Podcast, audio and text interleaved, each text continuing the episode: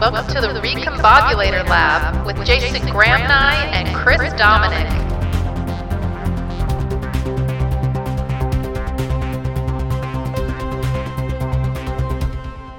Hey, Chris. Hey, Jason. I absolutely love living in an urban environment. Most of the time I get around by walking, so I really shouldn't complain. Uh, okay, I, I know you're going to complain. Okay, it's it's the traffic and lousy parking. I mean, it's horrible, but you can't have it all, right? I'm sure you can. Save me your silly American excess. Get an electric trek. What the heck is an electric trek?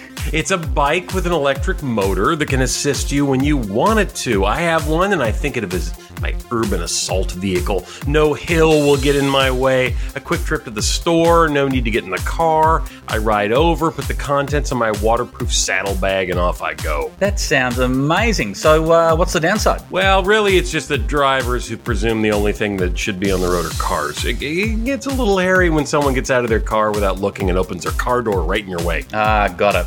Nothing with the bike, though. No, no, no, the bike's awesome. Wear a helmet, though. I don't know. What about the helmet here? Yeah, you'll love it. But seriously, there are really, really clueless people out there. Get a helmet. Come to think of it, yeah, there are really, really clueless people out there. I can't wait to zip through Bondi Beach on my new trek. With the helmet?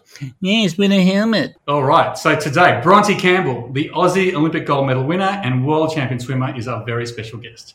So she's currently training for Tokyo 2021 and very kindly agreed to run down the road to my place to do this podcast. So this is actually a first. We're in the same place. It's incredible, Chris. Welcome, Bronte. Welcome, Bronte. Thank you. It's nice to be in the same room as someone, not just on Zoom the whole time. Exactly. How good. It is really cool. In, in the United States, like this doesn't happen ever.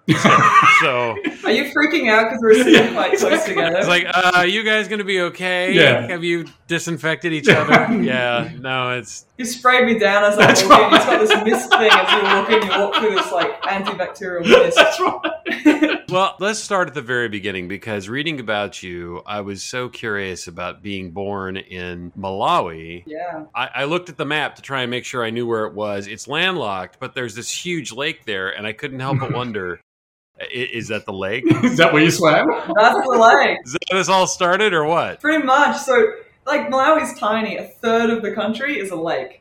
Oh, Like, wow. A Yeah. third of it's water, and that's where we used to go swim. So we lived a bit south of the lake, but um, Dad's company had like cottages on the lake. So whenever whenever he'd done something good, we could go up to the cottage and um, learn to swim in the lake. Basically, our backyard pool in the lake. But um, the lake's full of hippos and freshwater crocs. The crocs are alright, but the hippos are like probably where I got my speed That from. explains everything.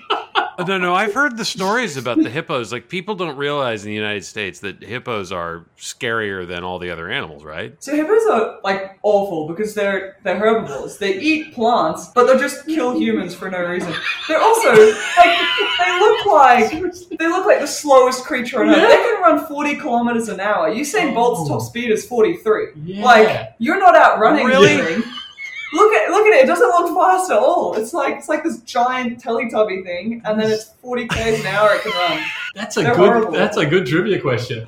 Yeah. It is kind of a giant Teletubby thing. I've So if it's about if it's if it's you and Usain and one of those guys, you've just got to beat Usain Bolt, which is hmm. never going to Yeah. happen. Wow. Yeah, yeah, yeah. That's, That's- awesome. That is a that's a good story. So basically, born in Malawi, capable of going very fast in the water because of hippos and crocodiles. I get it. It's a I Cinderella I mean, story. I'm not going to recommend it to everyone That's who's not that technique to get to the Olympics. Is such a crazy. Yeah, don't try this at home. Yeah, Not exactly. recommended. And so the, your family moved back to Australia, or were they Australian originally? Or They were from South Africa. Yep. They moved to Malawi. They had four kids in Malawi, and then moved to Australia with four kids, nine, seven, five, three, and mum eight months pregnant. Wow. And we arrived here and had well, not we because I didn't do it. Mum had a fifth kid here, and then slowly became Australians, and, and that was it. I was seven when we moved, so um, I have like good memories of Africa, but the whole thing was like trying to make Australia the next Yeah, home. That it. that's so cool. Wow. Well, I want to leap into the, the main game here. You've, you've got two Olympics under your belt, which is just extraordinary, and you're preparing for a very unique Olympics. It's been a year delayed. We're in a pandemic. We were talking just off air about how exciting it is that it is going ahead, even though it's spectator free. Oh, so good. Can you talk a little bit about the training's been like and just the whole the, the mental thing? It- Like, if I'm preparing for a test and it's been pushed back a year, that would throw me a little bit.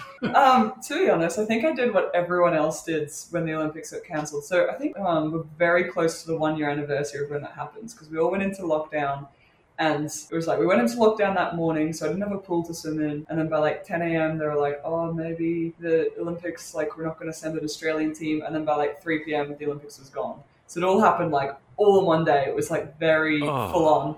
So I did like what everyone else did and like grabbed my teammates, grabbed a bottle of wine and a bottle of whiskey and my big fat Greek wedding and just like just you gotta let it out somehow. That was the start. That was a year ago. I, So I didn't really didn't expect this interview to go this way, but this is so exciting for me. Chris, you and I are basically elite athletes. We're yeah, basically it's, Olympians. it's, it's a co- it's it's an elite athlete coping mechanism. That So we're all elite Right. athletes here because I feel like we all did that same. It is kind of funny, actually. We've we've had a few elite athletes on the, the show, and one of the stories that we pick up on the side is about how once it's all over, just how crazy things can get. Which it sounds like a lot of fun, actually. Guys, Yeah, it is. It's probably I don't. I've never been to spring break, but um, Oh, right. I've been hearing a lot about spring break these last few days. it's Yeah. probably like spring Yeah. break. Right. Wait, wait, do you guys have spring break? No, we don't have that. No. Okay. Yeah. So spring break.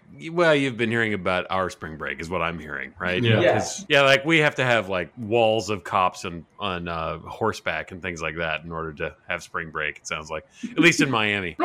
Oh my gosh. I've, I've got a quick follow up though. Um, we were just talking before around qualification. So Steve Solomon, he's he's qualified in the sense that he's he's ranked in the right thing in the world, but they still the track and field still needs to run a national Yeah, the nationals in April. Got it. So Yeah. what's your what's the equation for you? So ours is we get ours is a little bit different from track and field, but same sort of thing. In June, five weeks out from the games, we'll have a competition, and it's all based around that competition. So I've got to come first or second in the hundred or the fifty freestyle to get an individual spot, Mm. and swim a top eight time in the world. But um, yeah, we just got we got a lot of girls swimming fast in our hundred freestyle, which is great because there's also a relay team that gets picked. So that's normally top four or top five. Oh yeah. So yeah, yeah, yeah. it's great to have people swimming fast, but also it's like, also I'm sort of like, why do you have to swim fast in my event?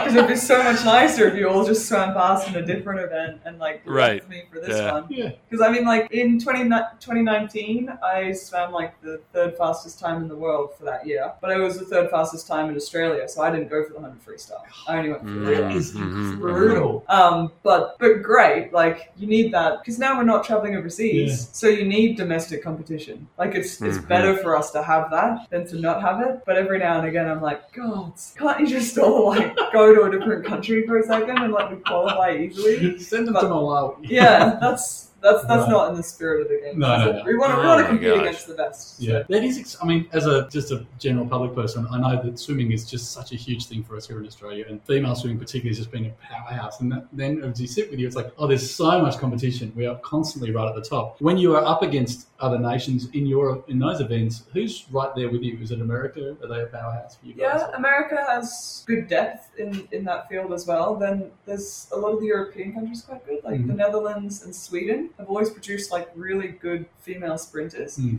but they just don't have the, the depth Right. that we do. So like you know Hmm. relay they may not do as well. Like Netherlands are actually really good in a relay, Mm. but like Sweden just doesn't have, have the depth there. There's a few good like Chinese swimmers coming Mhm. through. Yeah, America's yeah. like Australian America for the relay is Mhm. like it's really where the, the battles has been and One of the things I noticed when I visited Jason in Bondi Beach is that they have this incredible swimming area that is to the, I guess you'd say, if you're on the beach side, it's to the right of the beach. And it's this huge aquatic center that's like basically built into the beach and the, I don't even know how to describe Yeah, it's an ocean pool. built into right next into the ocean and when the ocean comes in and the tides are relatively high like the, the water from the ocean actually spills in over into the, the pool it's right. wild to watch and and you there's tons of people there you can Yeah. tell that that's swimming's just a thing and and jason you swimming is one of your primary forms of exercise right Uh, not really. Sort of. I sink well. I go After body surfing. bottles? I go the body surfing. bottles? Yeah, yeah. I dive in in the morning just to wake up, but I don't swim. Swim. I more run than Okay. swim. But yeah, I mean, it's all around us, and I think as kids growing up here, it's just constantly. So when we moved to the states, our son was two, and we were, we were pregnant. They missed that whole thing. Like kids nowadays, they they they're born they're immediately into swim lessons. So we had to work really hard to get the kids water safe in Portland, Oregon. But yeah, Really? yeah, it was actually quite tricky. People were like just That's calm down. It's just swimming. I'm like, no, no, you don't. there's water everywhere. There's water everywhere, and it can kill you. It's like the hippos. That's funny. Yeah, Yeah. yeah, We used to call that drowning drowning proof your kids. That's- Drowning that proof, was- right? Yeah, Yeah. that's that was our Yeah, that was our yeah. thing. Well, well, that's really interesting. So, hey, I, I want to get back to this family dynamic. Can we get back to the family dynamic? Yeah, sure. You got you got four siblings. Yeah, there's a lot there. It's so many.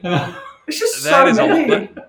that is, um, you know, it, it- having a big family is a beautiful. I'm curious. Your older sister Kate's also an Olympic and world champion swimmer. What's it been like in your household growing up? I mean, was everything a competition with her? What, what's the deal? No, it's like the question I get asked the most is about like the sibling Yeah. rivalry because like I think Yeah, everyone's yeah. got that like they've got they want to outdo their siblings but um I think it's like right from a very young age we used to sit in the back of the car together and mum and dad would drive us to training and like we'd be talking about what happened like after we went to the Olympics together you know when kids like think that everything's Whoa. inevitable like Yeah. they're like oh like after I go to the Olympics then I'll do this like it's just gonna happen um, and it never does because like it's you have to be super fortunate and we just ended up in the right place with the right coach and yeah we in 2012 when we both qualified for the olympics she'd already been 2008 when she Wow. was 16 and so she qualified for the 2012 i qualified with her in the 50 freestyle and like that was just like this great moment of like little like seven year old in the back of the car and now suddenly going to the olympics together so it's always been something that we wanted to do together and have together but um i mean the other side of that is that i know people don't always do this but i'm friends with like all of my competitors Mhm. because Mhm, I mhm. want to be like I want to get something more out of it than just like the just competing bit. Mm. And also when someone no one wins like all the time. And if someone's gonna beat me, I'd much rather it was my sister than like some other random Mm. person who I don't Mm. know or like Mm. as much. And the same with like all my other international competitors. Like I like knowing them as people. And then like when you get behind the blocks, you can like try and destroy their dream. That's like what the goal is when you get there. But then you can turn it off again and be happy for them if they've done something good. So Yeah. yeah, I'm. I think very early on we got very good at like turning it on when you're like literally staring down the lane, and then turning it off again and stepping away from the pool. But um, yeah, we're competitive and like in other things like like Mario Kart or something might get out of control. But Yeah, yeah. we try to keep it away. Yeah, no, that, that totally makes sense to me. So here's what's interesting about this. So first of all, Jason, talk about visualization, right? They're in the back Mhm. of a car when they're kids, talking about going to the Olympics, and boom. Uh, but second of all, it's not something we've talked about a ton, but it's it's interesting because you can categorize people into different levels of or different types of competitiveness. And there a lot of people mistakenly think that all competitive people inherently want to watch all of their their competitors burn right? Like that's just what gets them up in the morning is like please let me beat somebody today. And the truth is there's a lot of people like that but there's also a lot of people who are just really having a high need for achievement and they're not necessarily interested in beating anybody at all. They just want to hit their next goal right? So it sounds like you're the one who's in that camp Exactly. Yeah, my, my goal is to swim my fastest ever time in an Yeah. Olympic final. That's it. Like it's not about winning a gold medal or like because you also you have very little control over that. If I can swim faster than I've ever swum in my whole life in an Olympic Yeah. final in the most pressure situation, like that's a that's a win. So I've got to take that. But um, someone Yeah. else could swim 0.01 faster than that, and like that doesn't make Yeah. whatever I did a failure. So yeah, I'm very like just about whatever I can do because I know that like Olympics. I don't want to say it's all about luck, but it is all about timing. Like who's Yeah. the best Mhm. on the day. Like in a 50 freestyle, the difference in Rio between the first and the sixth place was 0.11 of a second, which is the amount of time it takes to blink. yeah So like it's just it's all about timing. Who is like 100% on that day? And if you were if you're 1% off, if you're 1% off in a 50, 1% of the time for a 50 equals like 0.2, Uh-huh. 0.3 of a second. Yeah. So you just you got to be on, like, Yeah. and there's only so much of that that you can control. So you just focus on that bit and get into it. But let me ask you something. I've always wanted to know about this because when I watch swimming in the Olympics, I can I, it can be very exciting when you're down to the end, right, and you're realizing it's close. Some of the relays have been really exciting over the over the years. I've always wondered that plate that you have to touch, right? That I mean, that's that's how the timer stops, right? I mean, I've always wondered like, is, is it possible to screw that up and like not touch the plate? Or so you def- you can't. It's the whole wall. Oh, the whole board. The whole wall is Oh. a plate. So Okay, you can't. all you right. can't. You can't miss it. And there's also like I don't know whether you ever noticed the people at the Yeah. end. There's people with like little stopwatches at the end, and Yeah. they're like they're clicking that as well in case the plate Oh. fails. Oh, awesome. Ah, So you got that, but there's also like you got to hit it with enough force to set it off. Like just Oh. like lightly touching it won't. If you're like, ah, yeah, if you if you're like coming in hot and then you just like stop and gently tap it, it won't go off. So it's like Oh. a very, That sucks. which is not what anyone's Yeah, going to do, gonna right? say, oh, I'm quite it's tired now. But in um in twenty no, 2008, there's like that very famous photo of Phelps coming in Oh, for a yeah. touch, Yeah. and um, the um, the guy from Hungary, Shay, he's coming in for his touch in the hundred butterfly, and Shay's like fingers are on the wall, but he was like he was dying and he was on like a long glide, so his Yeah. fingers are like on the wall, kind of before Phelps, but Phelps comes in on like this like half stroke with a lot more power, and that ends up setting it off like before he does. So like, and that was like that was to win one of his eight gold medals. So like Oh. You can you can kind of screw it up, but you're not going to miss the. That is so cool. Um, That's amazing. I wanted to go back to this idea of like that. It's that one moment, like the idea that you can swim your very fastest time in the one moment at the Olympics at the final. Talking to Steve Solomon, he had this kind of fairy tale run up to the London Olympics. He was 18, first year uni. He did well in the World Juniors, placed there, London. It all just was perfect. So when he was getting into Rio, everything flipped the other way. Like everything was a little bit out and wrong, and Mhm. he missed qualifying by the blink of a like that time you just said. And he's reflecting on that now as he's preparing for Tokyo and changing his environment and what have you. I mean, how do you feel about like mitigating those things? Or Is it just out of control, or do you try and control all the things that you can control and then? I think, um, yeah, for me, I've sort of gone through a bit of a weird journey with it because you, the thing is, you want to try control everything, right? And then when you can't, because you can't, then you feel really out of control, Yeah. right? And then I think like that might be what like Steve was saying is that like everything feels a bit off because like you feel like you want to be able to control it all and you want to get back to this like weird flow thing where it feels like everything's pushing in the one direction. So where I've sort of ended after that because I've had a bunch of injuries and stuff and it's a Mm. lot of like uncertainty around that. It's just to like be a little bit more comfortable with uncertainty. Athletes always want to be like, oh, if I feel good or if I'm like in this mind frame or like all these things perfect, then I'll be able to perform well. Whereas um, I'm sort of trying to sit sit more in the area of like, oh, everything can be going to shit Yeah. basically, and like here are the three or four things that I can do really well and focus on those things and like just sit in the uncertainty a bit and not like clam down as well. Like I think when things are uncertain, everyone Mm. sort of like locks down and stops being creative and like Yeah. stops trying to look at things in a different way. They're just like, oh, these are the things that I know and like I must stick to these and like try and control everything and like you sort of become like a little bit closed like try and stay a little bit like open to things even Mm. when it's all uncertain and that's yeah that's sort of how i deal with that because I know, I know that that feeling of like i'm really trying here and everything's going wrong and it's like a really really unsettling Mm. feeling um so in like that situation i just sort of in, embrace it a little bit and just make Gotcha. sure that i'm still doing other things It sounds like good advice to the rest of us, actually, like all the time. Or in life in general, like just Yes, letting go. exactly. and- yeah. But I, it's funny when you said you've got a qualifier in June and it's six weeks out from the games. I was nervous for you, go, and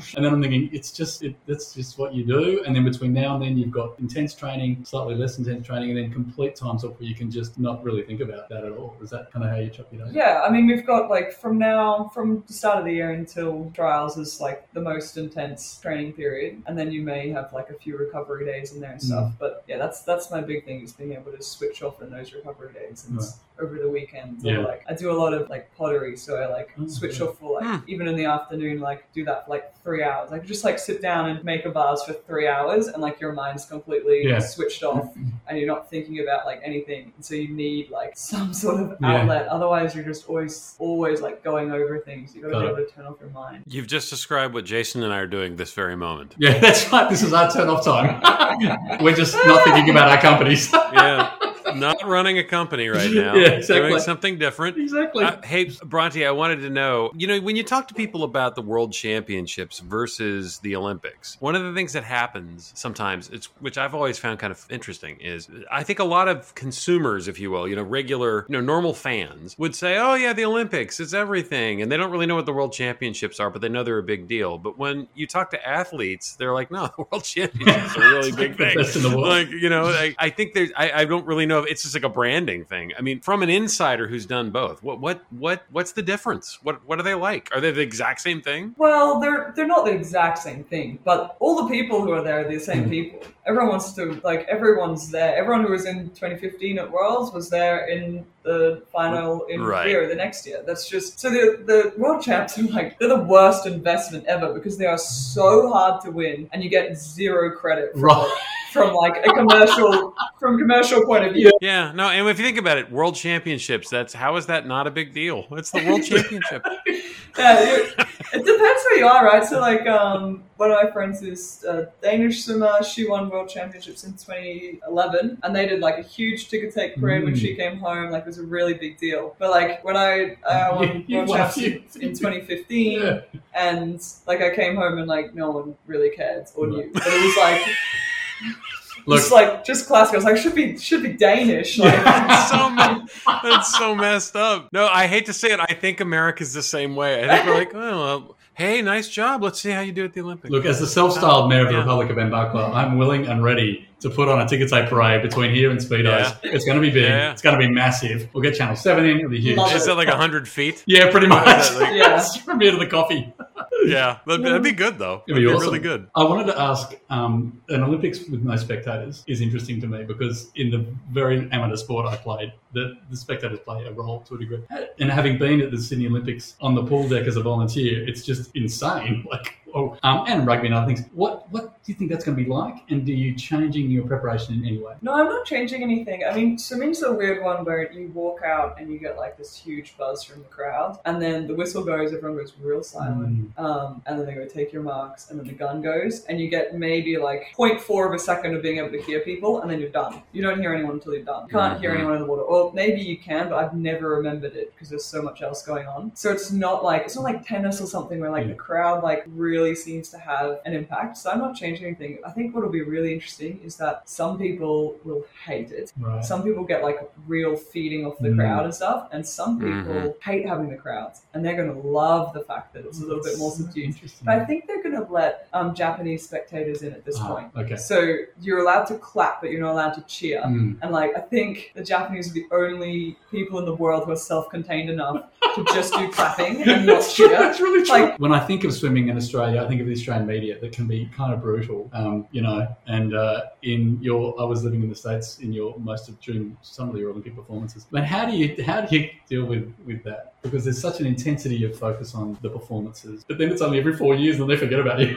Yeah. Then, uh, like, what's how do you do that? It is brutal. I think um, America has like a nice way of dealing with it. Like they seem to have like a bit more. Um, I don't know, just less of the tall poppy syndrome. Like we love, we love setting up people to like Mm. cut them down. Like that's like the, the Australian thing. You're not supposed to ever be so special, right? You're not supposed to say that you are. You're, I don't know. There's just there's a lot of like loving to watch people fall, whereas America seems to have a bit more of like, oh, like good for you. Like that's so great. Like Yeah. I love it. Very different cultures in that specific space. Uh, Jason and I have talked about it for years. It, it's it's okay for somebody to become a big deal here. We're much more individualistic, and it's all right for people to be successful. And but it doesn't mean there isn't Schadenfreude in there too, right? Like Mm. as soon as they turn into a jerk, then everybody roots for their failure. So it's, Yeah, that's true. You still have to be a nice person. So Yeah. Yes, you have to be somebody that everybody likes. Uh, as soon as you start saying "I'm so awesome," it, it's the same thing, right? Mhm. Everybody's like, "Okay, let's see what happens next to this guy." But it is So- interesting having lived there and here. I remember, you know, with Australian teams with cricket, rugby, they win their whatever, they're getting interviewed, and often the captain is deflecting the glory on I had a great team, and you know they try and deflect a little bit in Australia to avoid Mhm. the tall poppy thing. But in the US, it's very much I and me, and that's fine because that's what Yeah. works in that culture. But I mean, tall poppy beyond just sport, but just in business and everything else, as entrepreneur in Australia, it's quite tricky because if you soar to great heights and then trip a little, then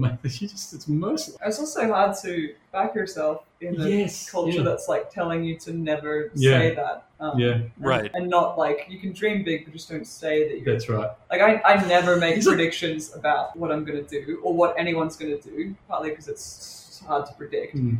But secondly, because like you see what happens when Yeah. people do, like if an Australian athlete comes out and says, "I want to win a gold medal," and they do their so say like um, there was a long jumper in 2012. Oh. He was close to winning a gold medal. He went out, he jumped his best ever jump. He won a silver medal, and um, so he did a PB in an Olympic final. But he was Yeah. close to winning a gold, and they said, "Oh, like you must be really disappointed." Like straight away, Oh, that's that your question. rough. Yeah, that's that's just normal. Like you expect that. Um, Oh, see, that's that's really tough because I mean, I was just thinking when you were saying this, it It's so here's a here's an interesting difference in, in America. If you come out and say anything other than my goal is to win it all, you you don't have it. Oh, that's interesting. That's Seriously, kind of you right, don't they have think it. like that's that's part of what makes Yeah. being able to win, saying that you're going to win. Every every sports team basically says our job, our goal this year is to win it all. Like like that's it's we have the bigger problem of people don't even recognize the silver medal. It's Right. we have this like there's this phrase in America that I find super disturbing, but a lot of people I know subscribe to it, which is second place is first loser. that's awful. it's, it- there's, it's so unhealthy in so many ways, but it's un, it is not uncommon in America to hear people talk like that. That is a that is a cultural thing. You and your sister in the backseat of the car all those years ago saying we're going to the Olympics. It's almost like as you grow up in this culture, and it's funny you came from Africa because you might not have been fully aware of the level of that tall poppy thing. But you end up as an athlete wanting that to reach the pinnacle, but knowing in your head, oh, but I can't actually say that out loud. That sets up a weird internal conflict in a way, right? Yeah, it is, Mhm. it is weird. Um, I guess you just you know you're not supposed to Yeah. say it. Yeah. Like you know when you talk to kids and like they just say like the most Yeah. ridiculous things. They just say it. Yeah. Doesn't matter how ridiculous. Yeah. Like I don't care what you think of this. Mm. And also I don't really care if I fail at it. I think it brings like that sort of conflict Mm. brings like this bigger fear of failure because like yeah I mean Americans say like I'm gonna win it all. Like you look at like the, the NBA teams or something. Like every single one of them every single year is like we're gonna win. Like we all Oh, know it's true. we all know only one of them's going to win, and like the, the, the fallout from saying we're going to win and not winning is not very big. Yeah. Because we No. all know that like only one of you is going to win. yeah. Whereas like in Australia, maybe only one person will come out and say I want to mm. win, and then if they don't, it's a really big deal because Yeah. it all comes like heaping down on them, and so it brings this Right. like weird fear Yeah. of, of failure in there. That is fascinating. That's really fascinating. In sociology, there's an index of this, and globally, Australia's one, and Japan is two. So in Japan, in Japanese, there's exactly the same. There's a phrase they say about the, the nail that sticks out gets hammered down, and so the athletes are identical. They're kind of fearful of media. They want to win, but they couldn't ever come out and say they're going to be number one. So it Mhm. makes for really weird after championships interviews with the media where they they've just won and they're just so different, differential. Like, oh, you know, I was very lucky, Yeah. and the wind was behind me, and there was, you know, and thank you so much, my honourable losing friends. Like it's just like Oh, crazy. Anyway, The cultures are also different, right? Yeah. I'm thinking of this Olympic moment I had uh, that blew my mind years ago, where the Russian—I don't remember which Olympics it was—the the Russian gold medalist in judo. He finishes with a broken arm, and somebody asked him, like, "How the heck did you finish the round with a broken arm?" And he looked at the camera and he kind of smiled a little bit, and he just said, "Honestly, if you're not Russian, you probably can't understand." I remember thinking, you know, they lost half the population of Moscow just to like not lose a fight. That's So, right. You know, I kind of got it. it. Yeah, yeah. So, hey, I just Bronte, I'm really curious. We have this question we ask everybody. Well, almost everybody. If there's any myths out there you want to debunk about your world, we'd we'd love to hear it. What what is it that people think is commonly true that just isn't really? I think maybe the thing that people don't really get is there's no off season. Like most sports have an off season. Ah, We don't have really that. interesting. We just train all You the don't even take two weeks just I to mean, like, like- shut it down. after Olympics, I would normally take like two weeks, but we Really? Because it? we um because we used to. I was getting a bit into it. We used to have to do our trials in April and our Mhm. main meet later in the year, so main meet June July. So you'd have to be Mhm. like on by April. So you don't really Mhm. have that much time to like have time off and then come back. People don't Mhm. have breaks, but um, we're, I'm starting to um these last few years I've been doing it. Took three months off, which is the Oh, longest time I've ever had off since I was seven. In 2018, I took three months off. So I think that's like the big thing. Swimmers don't have Mm. off seasons. Mm. There is no off time. Okay. Yeah, just all the time. All the time Yeah. training. Does that have an issue with, with injuries? And Yes. Stuff? Is it? Oh, okay. Sorry. Yeah. Is that? So it's a big I'm thing. like, I, Same thing uh, it exists in soccer, apparently. They just It's- go the whole time. It's all all the time, Right. all the time. Yeah, and then then you do end up with like injuries and burnout and stuff. So Mm. I'm trying to um, I'm trying to sort of show that you can take some That's time cool. off Mhm. and then come back and still Yep. be good at it. Everyone's a bit scared because no one ever takes time off. Everyone starts when they're like ten. Yeah, And, then they they don't take any time off until That's they're incredible. finished. Yeah, so it's um it's it's a bit of a weird sport. That is amazing. It's not it's not a myth I want to debunk. It's probably something I want to throw out there. We're all crazy. Yeah.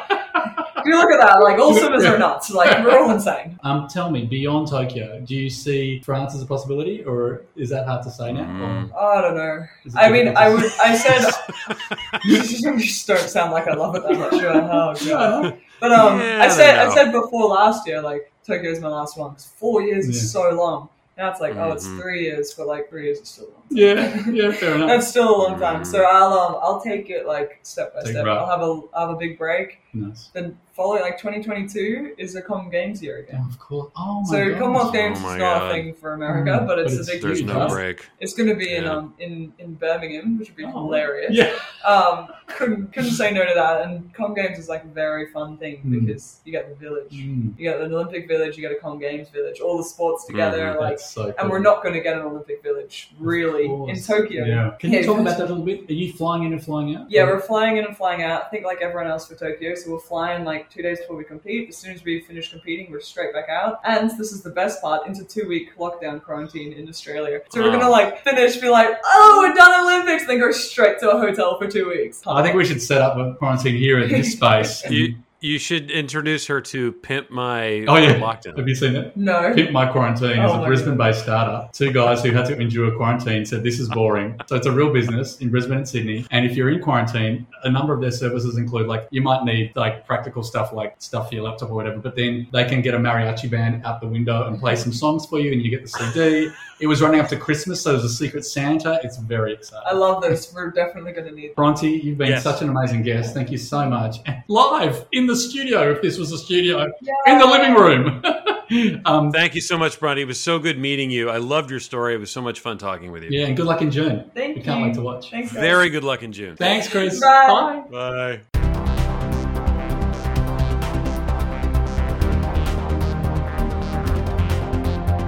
Thank you for joining us at the Recombobulator Lab with Chris Dominic and Jason Graham Nye. Catch you next time.